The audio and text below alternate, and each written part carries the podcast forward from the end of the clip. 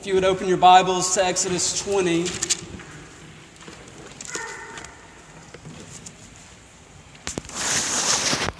We're concluding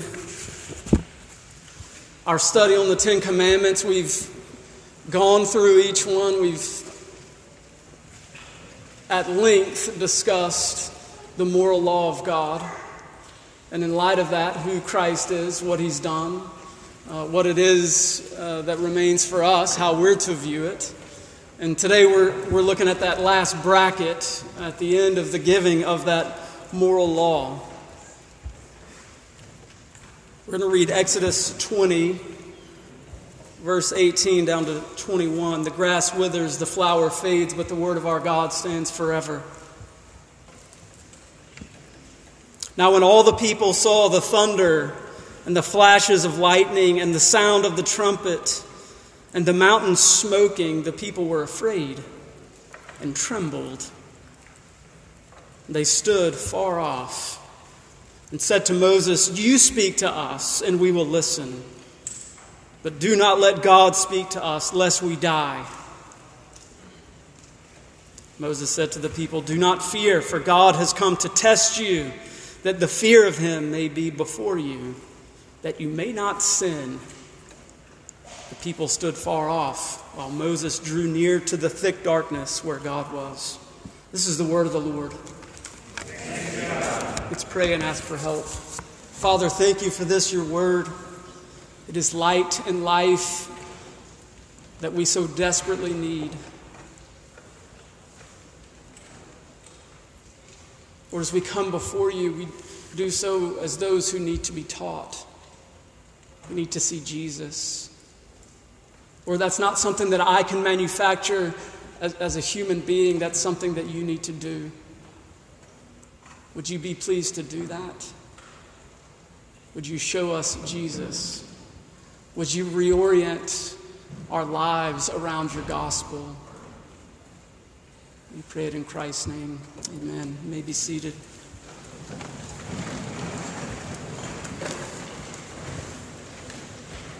Like to meet with God?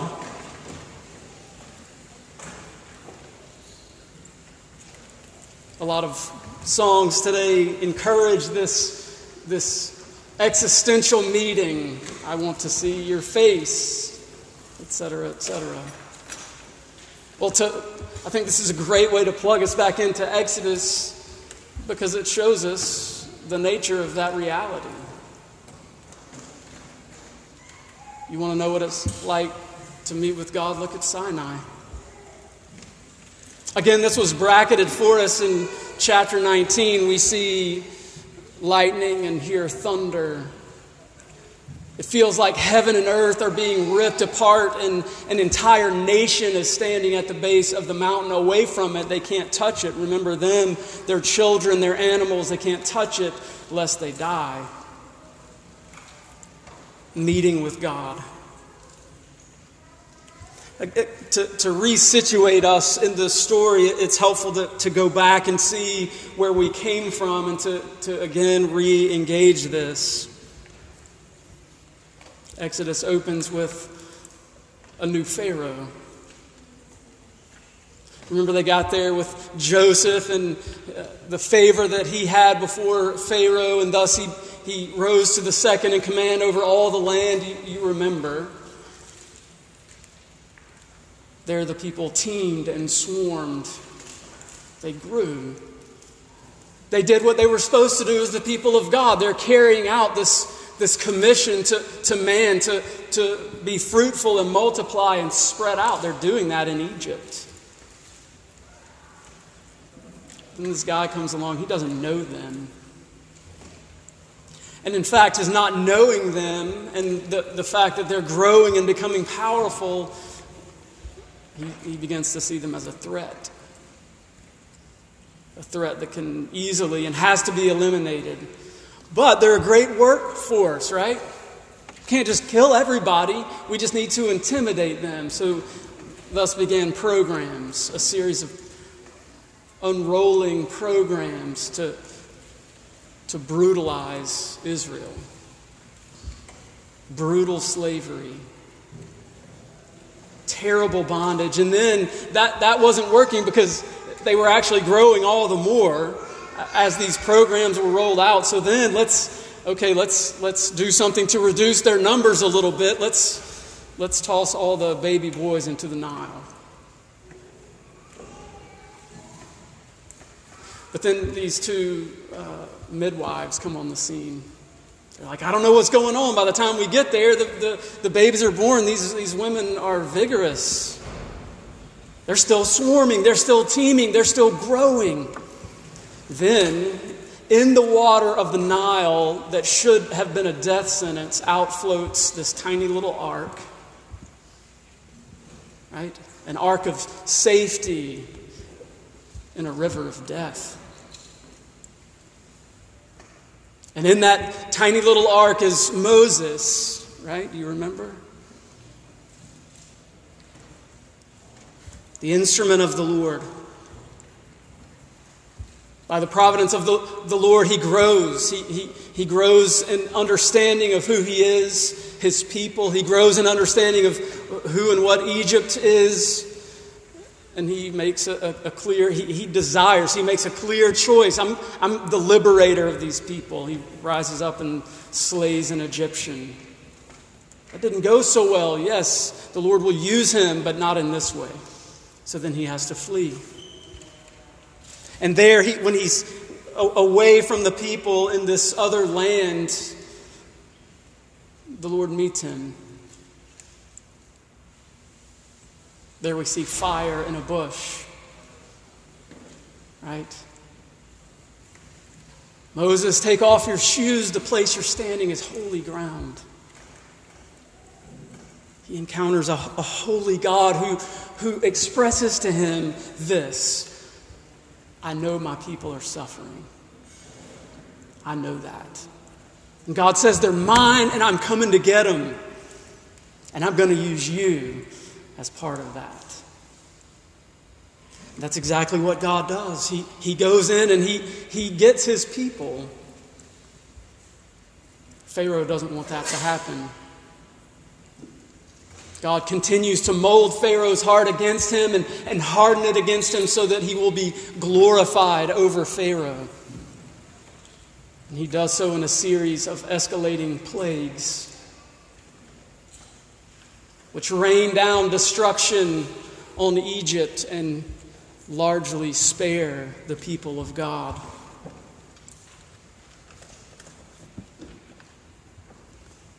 After their release from bondage, this infant Israel is then baptized in the Red Sea.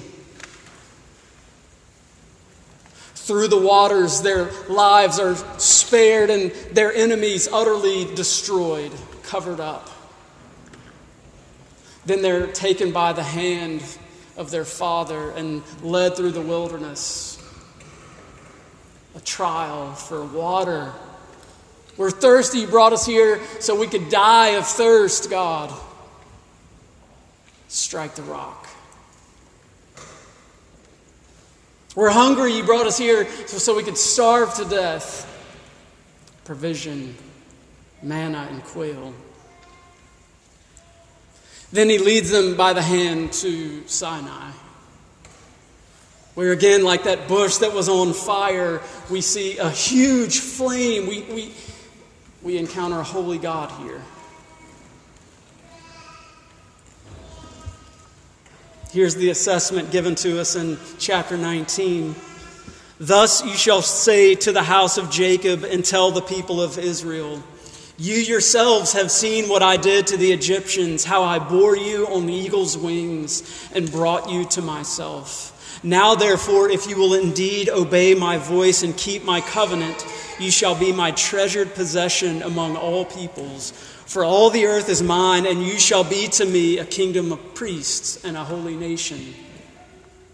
He's come here to initiate a covenant sometimes referred to as the Mosaic covenant. It's the beginning and opening details of that covenant that we've spent a good bit of time on for the last couple of months. Here at the mountain, It's not a pretty sight. I promise you this Israel wasn't at the base of the mountain singing songs about desiring to be face to face with this God. It didn't happen. Very loud trumpet blast so that all the people in the camp trembled. This is all out of chapter 19. Thunder and lightning and a thick cloud on the mountain. And Moses brought the people out of the camp to meet God. There it is. Listen, meeting with God, this is such an important theme in all of Scripture. Who made us?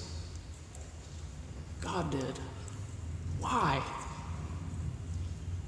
To give Him glory to be with Him, to express Him, to bear His image, to reflect it back to Him, to, to dwell with Him. That's why God made us, to meet with Him, to be present with Him. That's what we're to be. And yet we know that that, that relationship was broken in sin, the fall, and death. It was crushed. And God promised yet again to restore this relationship, Him with His people. This isn't just some isolated thing where God meets with us. This is a theme, a central theme of all of God's Word. Eternity past to eternity future, it's about being with God in His presence. That's what's going on here. God is meeting with his, with his people at Sinai. It's not just Moses that hears, all of Israel, the entire nation is hearing this.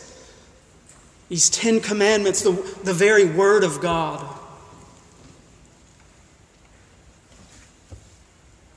Why does God have to save us?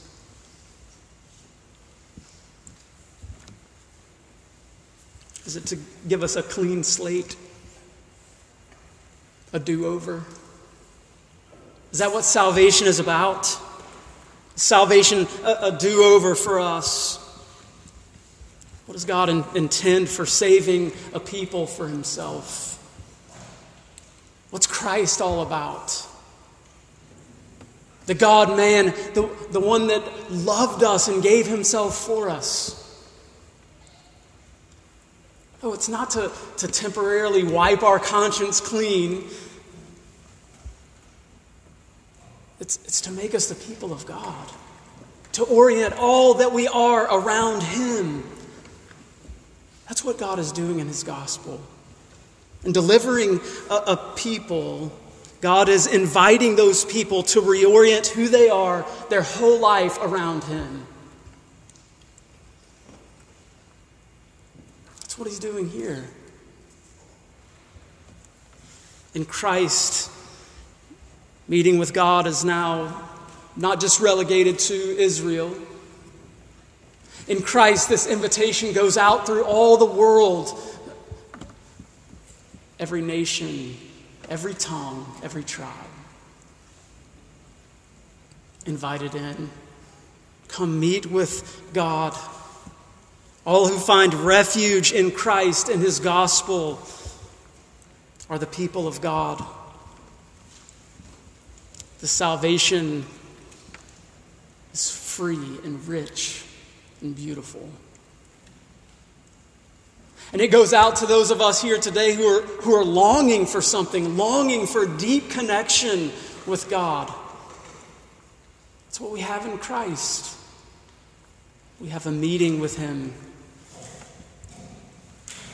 through faith in Christ, we live and die as the people of God. Longing for one day a fully restored, in his presence relationship face to face with Jesus.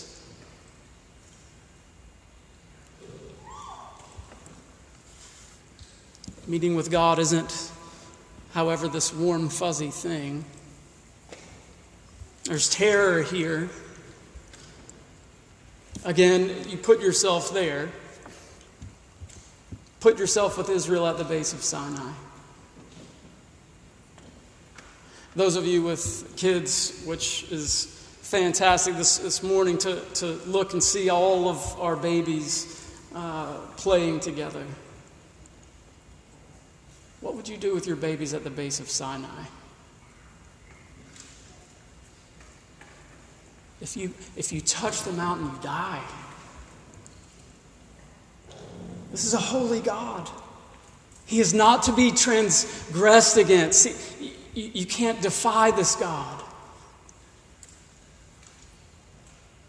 It says that they see thunder, they see lightning. It, the, the term there is they're experiencing all of this.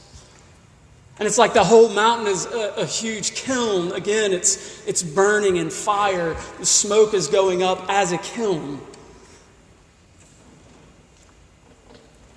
This is, this is a, terrible sight.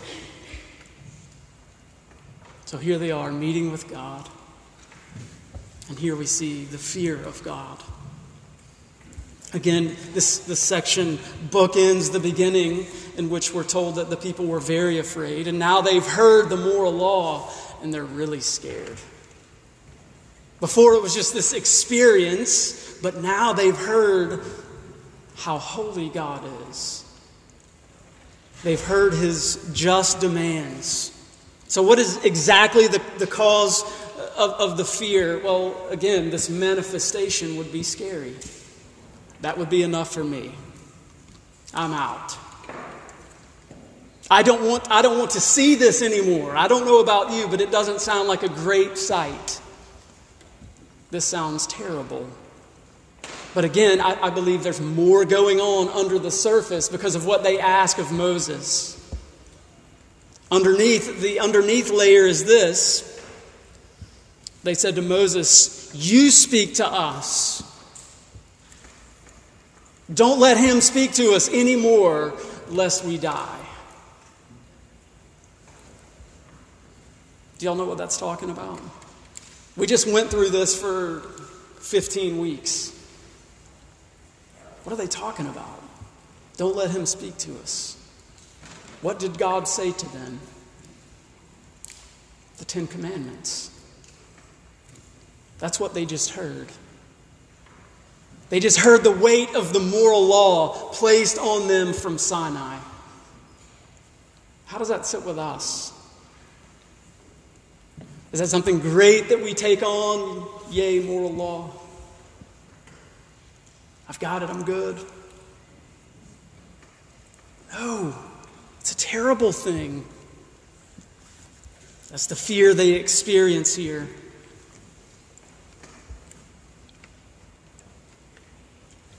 Here, Moses says something interesting. If you have your Bibles open, look at it with me. Look at verse 20. Moses said to the people, Do not fear, for God has come to test you, that the fear of him may be before you, that you may not sin. Does any of that strike you as odd? Let's read it one more time. It's Sunday morning, sometimes it's hard.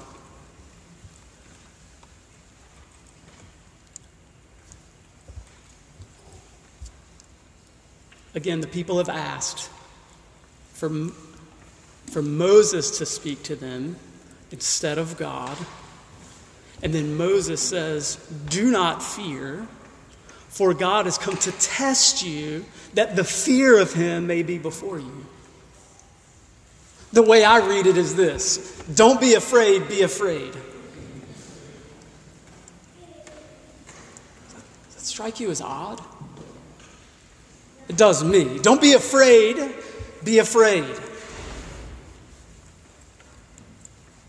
What's going on here? Acknowledging something that's very true, and it's true in all of our lives. There are different kinds of fear.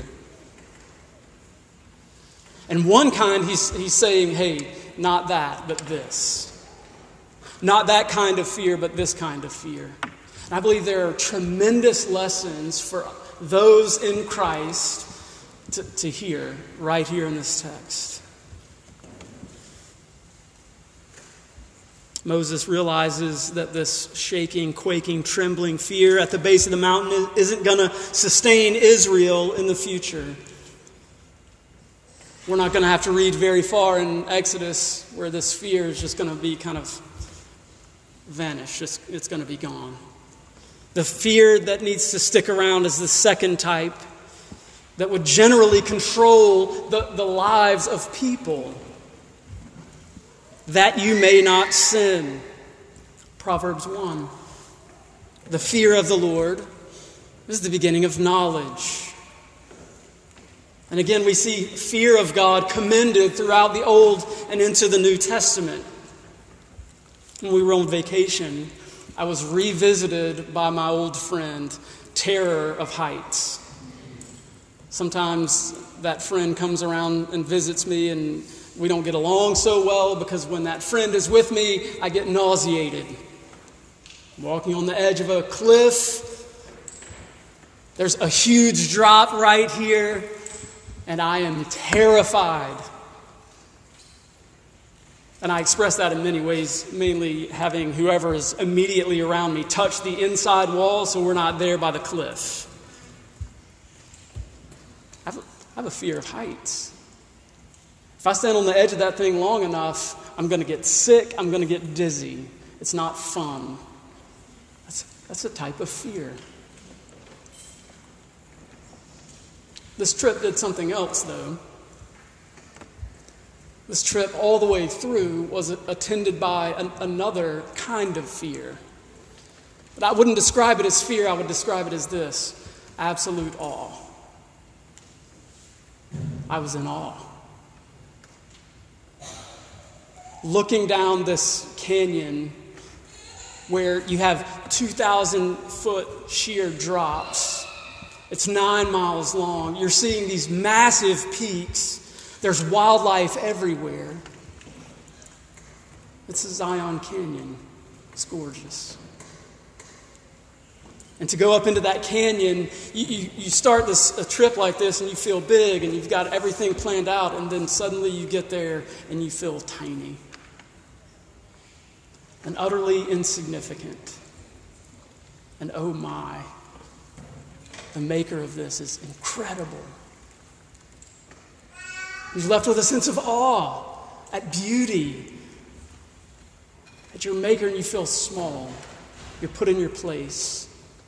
Two different kinds of fear, vastly different expressions in the same person. Moses, hey, hey Israel, don't, don't be afraid that the fear of God may be before you. These two, time, two types of fear are talk, talked about in various places in Scripture. And one is what is called servile fear. This is the fear of a servant or a slave before a master. I think sometimes this is the kind of fear that we think is demanded of us even those of us who are in Christ. This kind of fear looks like constantly questioning the love of God.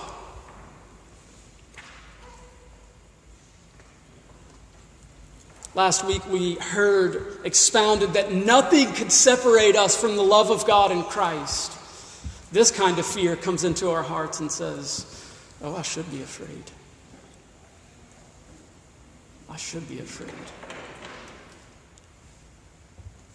This kind of fear invites constant questioning is if, am I really God's child? Does He really love me? That's servile fear. Constant fear that we'll be treated differently tomorrow than we are today. Today I'm feeling particularly good about my relationship with God because I've done, you know, X, Y, and Z. I feel good. Tomorrow, God is going to relate to me different than today. Constant fear that you're going to lose the love of God based on behavior. Servile fear. This kind of fear constantly lacks the assurance that we heard of last week. This fear cowers before the grace of God This fear hides sin. Did you know that? Did you know that fear is what causes us to hide our sin and shame? This kind of fear can't take in the love of God. This kind of fear constantly measures behavior. How good am I today? I'm not that great, but I'm better than him. That's what servile fear tends to do. It measures us against the other. Hey, I'm bad. We confessed our sins. I'm confessed up today in worship, but I'm not as bad as him. He's still going to be bad on Monday. Servile fear. Moses knows that this kind of fear isn't going to do anything for you long term.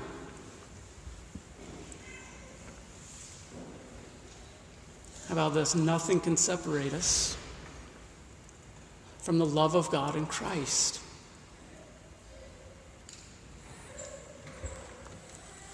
Servile fear looks at God as a harsh master, and we're slaves in his house, and there's a sense in which the law does exactly that. It captures us all. This is, in fact, what the law does.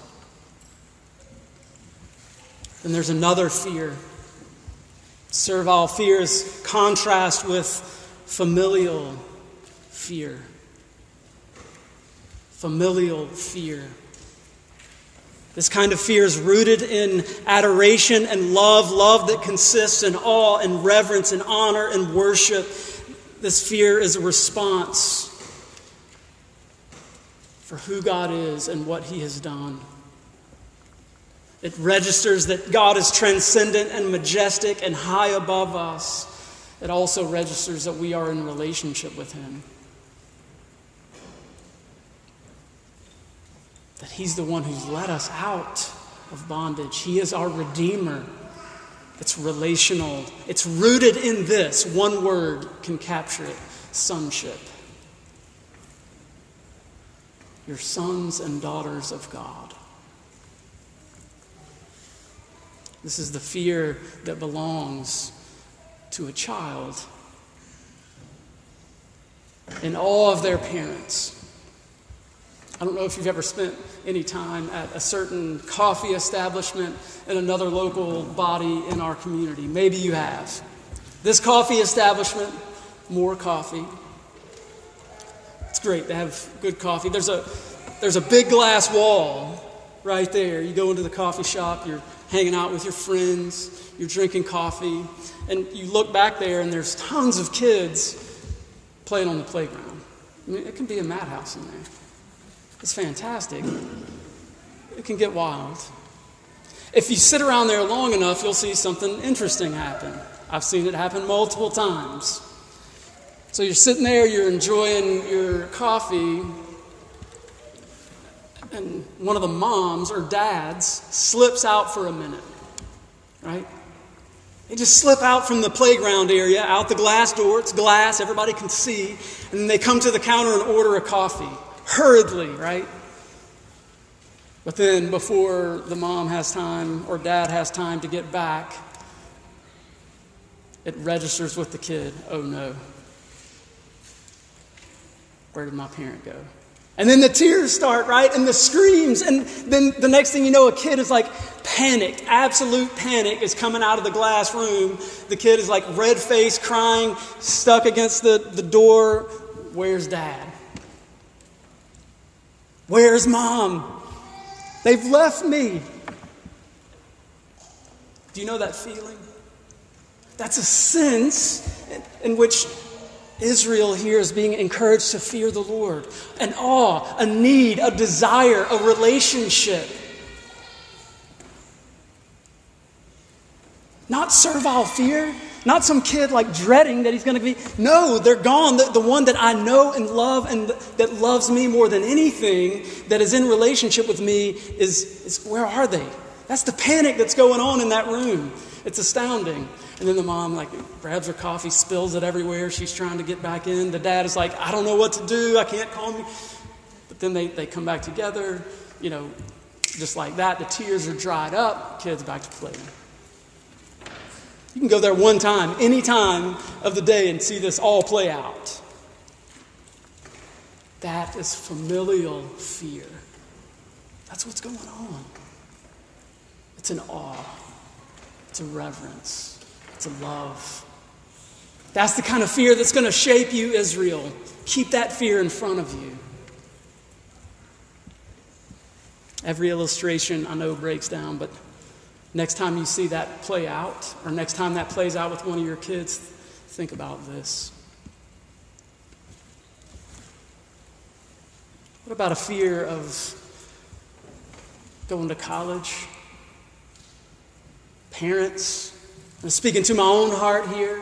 What about a fear of transitional things? We're, we all have that. Let me just ask you what do, what do you fear? What kind of fear moves and motivates you? What kind of fear change, changes and shapes you? I'm reading the narrative life of Frederick Douglass. Actually, I finished it. And it's remarkable because these two fears just come bubbling to the surface, and it, and it works like this. That man knows fear. He sees his, his friends and his parents beaten down. He sees human beings sold who, who he deeply loves.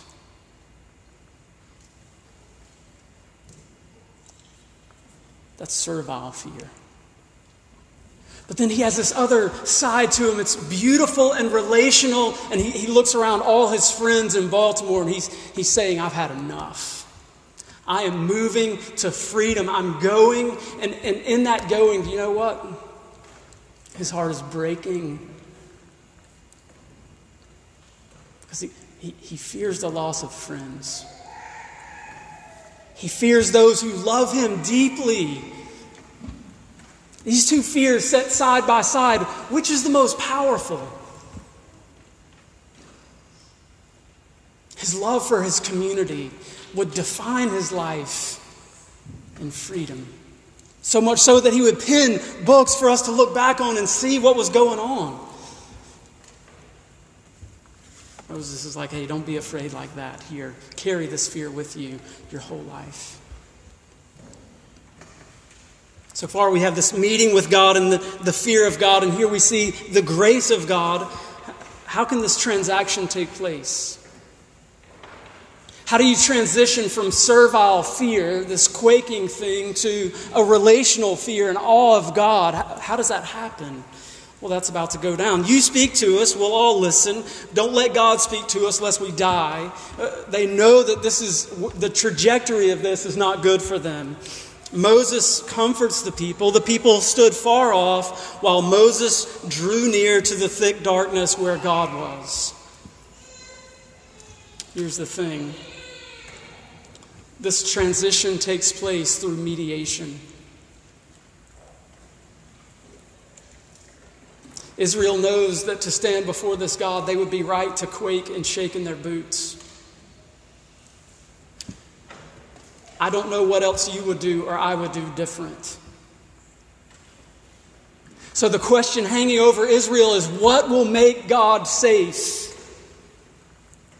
How are we ever going to continue in relationship with a holy God? What is going to make him safe? Is that the question that you have? What will make a holy God safe? And the answer they have is mediation. Hey, Moses, you talk to us. We'll listen to you. Don't let God talk to us. The people can't abide the presence of this God, they cannot abide the presence of His holy word. They know that this relationship has got to be mediated to them through another. And that other in Exodus is Moses. Moses would act as the mediator between God and Israel for years to come, but there's a problem with Moses. You see, he too was afraid. Deuteronomy gives us the same account or one similar to it, and it said he's scared, he's shaking his boots too.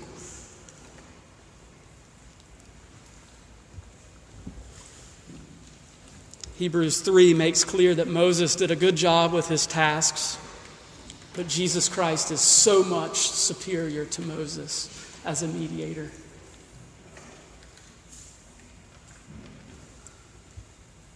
You see, only God can make God safe.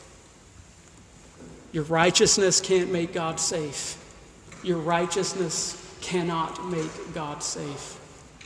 It's not enough. You can't reinterpret God and say, oh, God is love, and the Bible says that God is love, and so he's going to be safe. It says a lot. Yes, God is love, but God is a lot of other things. Just saying God is love doesn't make him safe. God loves everybody. He's not going to send anyone to hell. He's not going to judge anybody. The Bible says something different. You can't make God safe by getting rid of the parts that are hard to reckon with. That doesn't make God safe. God will never do anything or act in any way that I wouldn't do or act. That does not make God safe. Making God like you doesn't make him safe. He will not conform to you, to your image, or me and my image. He alone is God. He is not like us. Thinking of him a certain way doesn't suddenly make him safe for us. The only thing that makes him safe for us is a mediator. We need someone to go between. Only God can make God safe. The only way to reorient our fears from slavery to family is the beloved Son of God, Jesus Christ the mediator.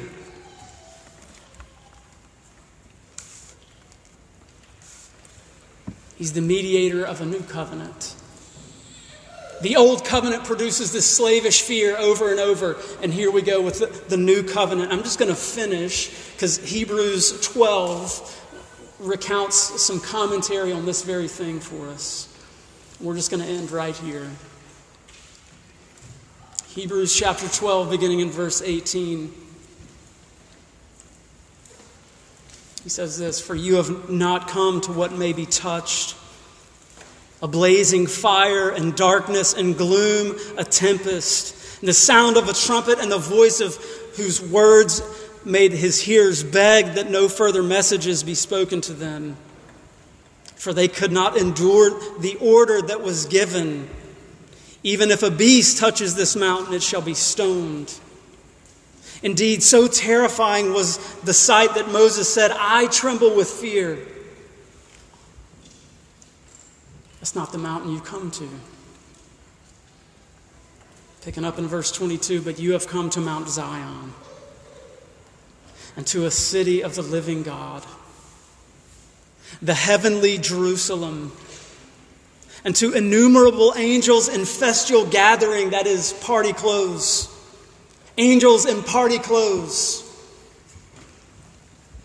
And to the assembly of the firstborn who are enrolled in heaven, and to God, the judge of all, and to the spirits of the righteous made perfect, and to Jesus, the mediator of a new covenant, and to the sprinkled blood that speaks a better word than the blood of Abel Sinai, you came to a blazing torch. You came to a fire that would burn you down. You came to division. And now you've come to Zion in Jesus Christ, a different mountain. And all, notice all that, that are there. God, the judge, is there. The Lamb of God, Jesus Christ, is there.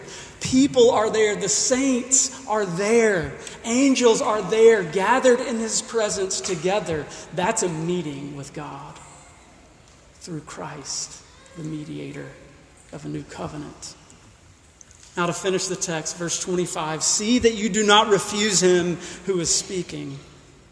For if they did not escape when they refused him who warned them on earth, much less will we escape if we reject him who warns us from heaven. At that time, his voice shook the earth, but now he has promised, yet once more, I will shake not only the earth, but also the heavens. This phrase, yet once more, indicates the removal of things that are shaken, that is, the things that have been made, in order that the things that cannot be shaken may remain. Therefore, let us be grateful for receiving a kingdom that cannot be shaken, and thus let us offer to God acceptable worship with reverence and awe, for our God is a consuming fire. Amen. Father, thank you for this, your word. Would you shape our fears? Put them ever before us. Lord, as we relate to you not with Moses as a mediator, but Christ, a superior mediator, the only one to make you safe. And in that, may we view ourselves as sons and daughters and look on you in awe, knowing that you love us, that you've conquered death, defeated the enemy, Satan. You give us life and freedom. It's in Christ's name we pray. Amen.